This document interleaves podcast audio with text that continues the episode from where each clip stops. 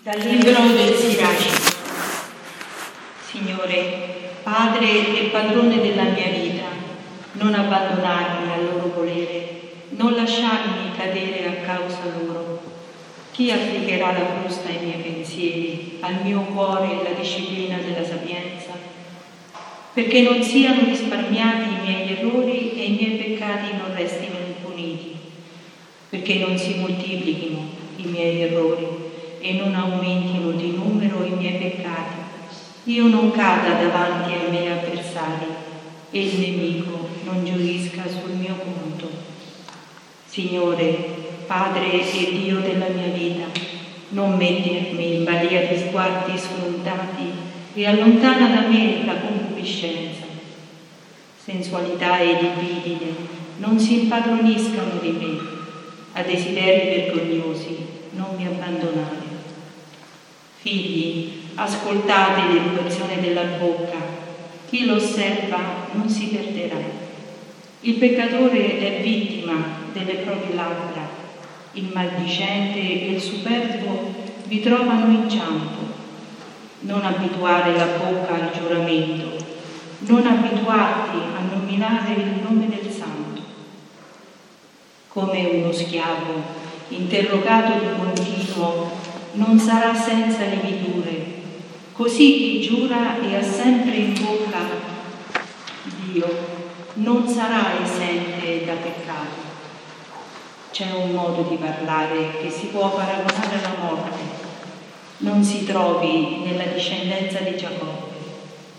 Dagli uomini pii tutto ciò sia respinto, così non si rotoleranno nei peccati la tua bocca non si abitui a pronunciare solani. In esse, infatti, c'è motivo di peccato. Ricorda tuo padre e tua madre quando siedi tra i grandi. Non dimenticarli mai davanti a costoro. E per abitudine non dire sciocchezze. Potresti desiderare di non essere nato e maledire il giorno della tua nascita un uomo abituato a discorsi ingiuriosi non si correggerà in tutta la sua vita. Sia lodato, adorato e ringraziato ogni momento. Bene, abbiamo ascoltato questo edificante brano mm, tratto dal libro del Siracide, veramente come sempre molto profondo. È una preghiera nella prima parte, una preghiera rivolta al Signore, una preghiera davvero bella e davvero sapiente, che applicherà la frusta ai miei pensieri, al mio cuore la disciplina della sapienza, perché non siano risparmiati i miei errori e i miei peccati non restino impuniti perché non si moltiplichino i miei errori e non aumentino di numero i miei peccati, io non cada davanti ai miei avversari e il nemico, cioè il diavolo, non gioisca sul mio conto. Queste parole sono veramente straordinarie e certamente ci invitano a un grande confronto con esse. Chi di noi è capace di fare questa questa preghiera. Signore, applica la frusta ai miei pensieri e puniscimi dei miei peccati. Noi subito pensiamo e facciamo bene per carità, eh? alla misericordia del Signore, ne invochiamo, no? Ma l'uomo che ama davvero il Signore, ci dice il testo, implora prima la sua giustizia, prima della misericordia e impara prima la sua giustizia per se stesso, non per gli altri. Non dice Signore punisci i peccatori, dice punisci me, i miei peccati non restino impuniti. Dice, Abba Padre, io ho peccato, io. Quindi castigami per farmi ravvedere e purificare affinché i tuoi santi occhi non trovino in me macchia. Certo, è ovvio che poi c'è anche la la misericordia, no? Ma la misericordia viene dopo questa invocazione ecco, del giusto che desidera essere purificato dal male, quindi non abusare della misericordia di Dio dicendo vabbè sì ho fatto quest'altro peccato, tanto il Signore mi perdona un'altra volta. No, è anche un modo di mostrare la grande riverenza che si deve avere verso la misericordia di Dio, no? che è tanto santa e innata nel Signore che andrebbe pronunciata e invocata con misura per non commettere irriverenza e non ecco, in maniera troppo facilona, insomma, e grossolana, diventando poi veramente uno, a volte uno strumento di abuso, no?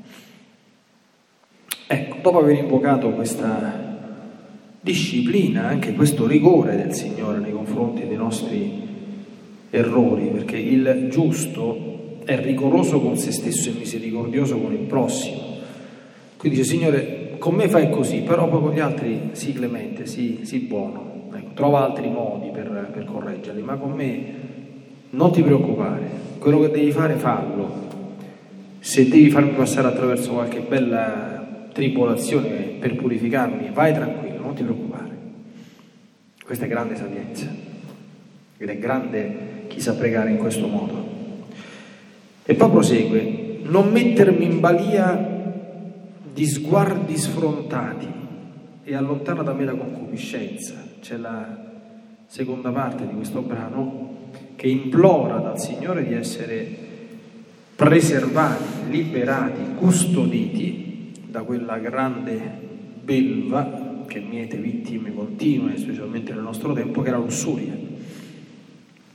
Gli sguardi sfrontati, la concupiscenza, la sensualità, la libidine, i desideri vergognosi. Tutto questo non si impadronisca di me, non abbandonarmi in balia di queste cose.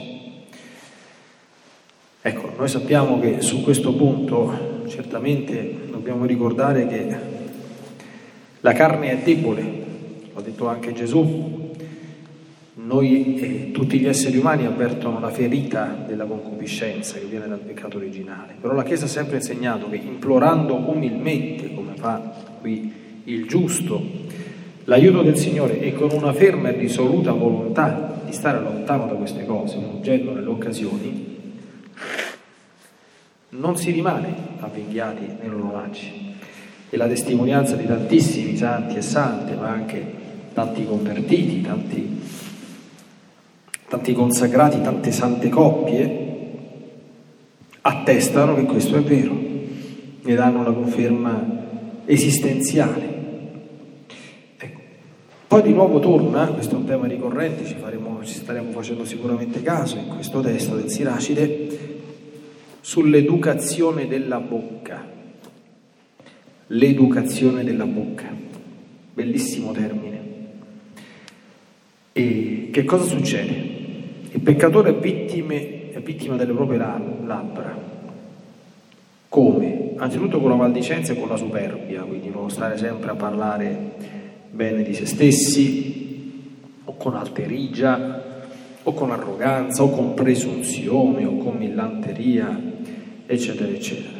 Queste sono le prime forme di diseducazione della bocca. Poi c'è il falso giuramento, da cui che Dio ce ne scampi e liberi, ma c'è anche la nomina del nome di Dio, non abituarti a nominare il nome del Santo. Chi ha sempre in bocca il nome di Dio non sarà senza peccato, attenzione. Eh? Quindi, mm, che significa? Noi dobbiamo per esempio toglierci il brutto vizio che il 99,9% dei fedeli fa senza rendersi conto, per esempio, no? di usare il nome di Dio, della Madonna o dei santi nell'intercalare. Anziché dire mamma mia, guarda che è successo, sappiamo no? che molto spesso si, si, si prende in prestito il titolo della Madonna per usarlo come intercalare, no? o anche a volte per fare delle delle interiezioni no? nel nostro parlare. Io adesso non vorrei ripetere davanti al Santissimo Sacramento, anche se non lo farei certamente con intenzione peccaminosa, ma dobbiamo arrivarci, no? Quindi noi il nome di Dio lo dobbiamo nominare per invocarlo, per pregarlo, per lodarlo, per parlarne a proposito, ma non nell'intercalare, d'accordo? Per uh, usarlo come condimento oppure in maniera riverente, pensiamo alle, alle barzellette, insomma, eh, sapevo il, proverbio popolare, no? Scherza coi fanti eh, e lascia stare i santi. È un'altra forma di educazione alla bocca, pensiamo che gli ebrei, penso che lo sapete, lo sappiamo tutti, che non nominano il nome di Dio chiamandolo per nome, quindi non nominano Yahweh nemmeno quando lo trovano nel testo sacro. Perché quando trovano il sacro tetagramma, quindi il nome che Dio rivelò a Mosè, non lo nominano così come è, ma lo sostituiscono con Adonai, quindi non lo chiamano Yahweh, non hanno il coraggio per riverenza del suo nome, ma lo sostituiscono con Adonai, che è un sinonimo che significa Signore. Ecco, non dico di arrivare a tanto zelo, però anche nella, dire, nella forma di vita comune, nella, generalmente questa cosa non ci si fa caso e non va bene.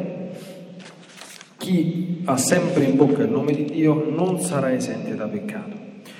Poi c'è un modo di parlare che si può paragonare alla morte e che deve essere respinto dagli uomini pii. Qual è? è la volgarità. La tua bocca non si abitua a volgarità grossolane. In essa infatti c'è motivo di peccato, è proprio una cosa brutta la volgarità. La nostra coscienza deve essere...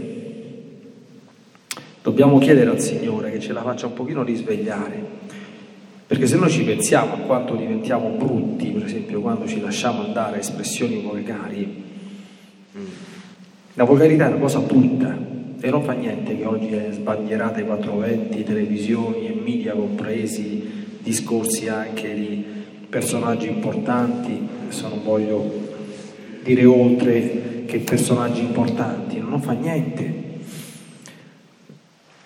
Chi ascolta le testimonianze degli esorcisti e legge per esempio i libri dove gli esorcisti raccontano le loro esperienze, vedrà che quando questi riportano per l'edificazione qualche dialogo con i demoni, a un certo punto scrivono tra parentesi parolaccia, tra parentesi parolaccia, tra parentesi parolaccia, tra parentesi, perché il diavolo si esprime a parolacce.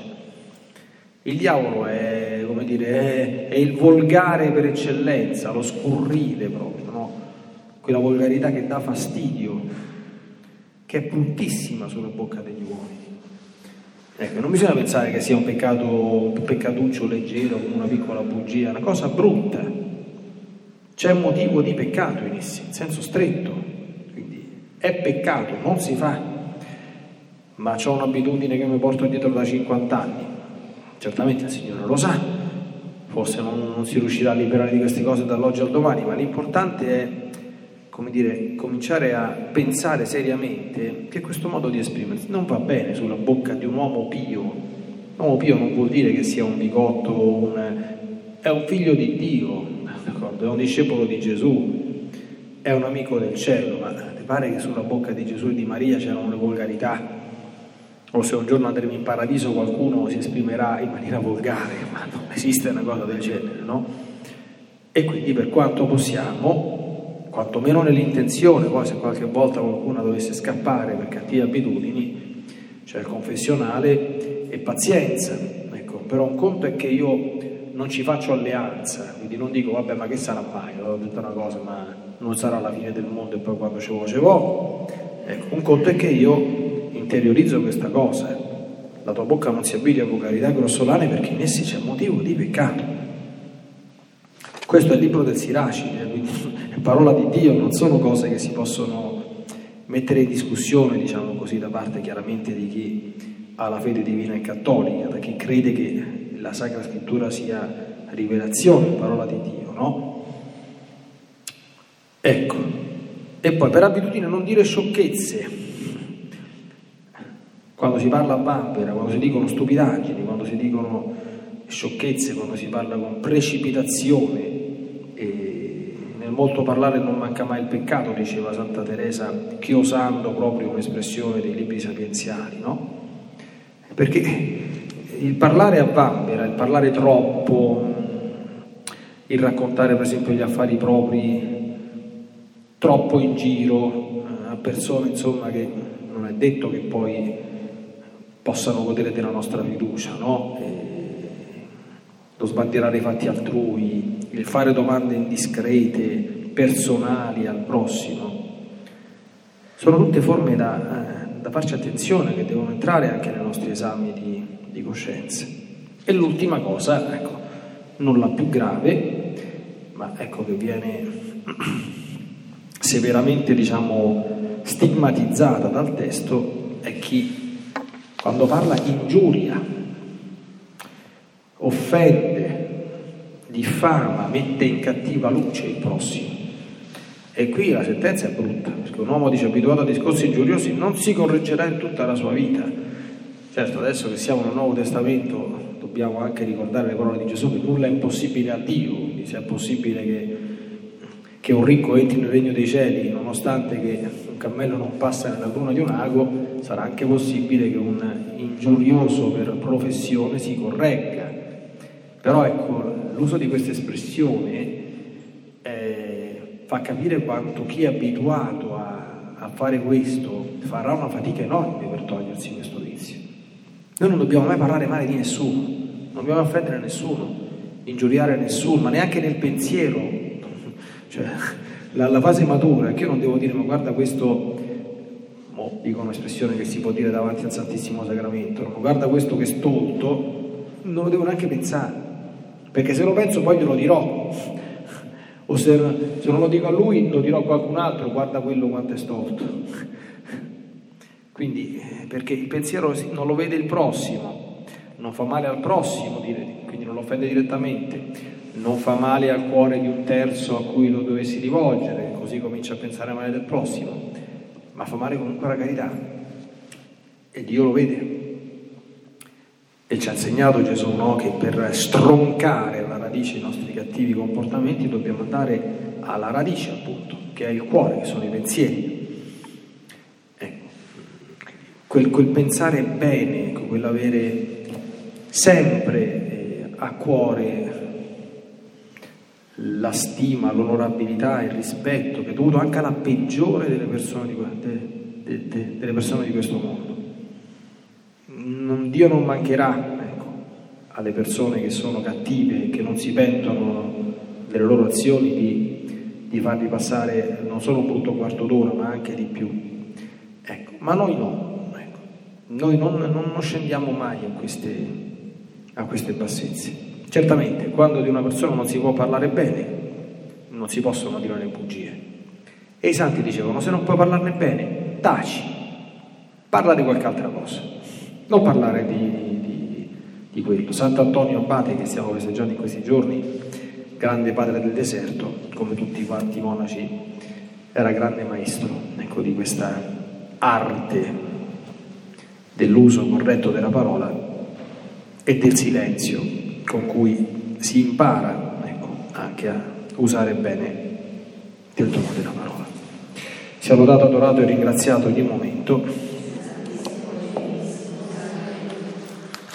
As humans, we're naturally driven by the search for better. But when it comes to hiring, the best way to search for a candidate isn't to search at all. Don't search, match with Indeed. When I was looking to hire someone, it was so slow and overwhelming.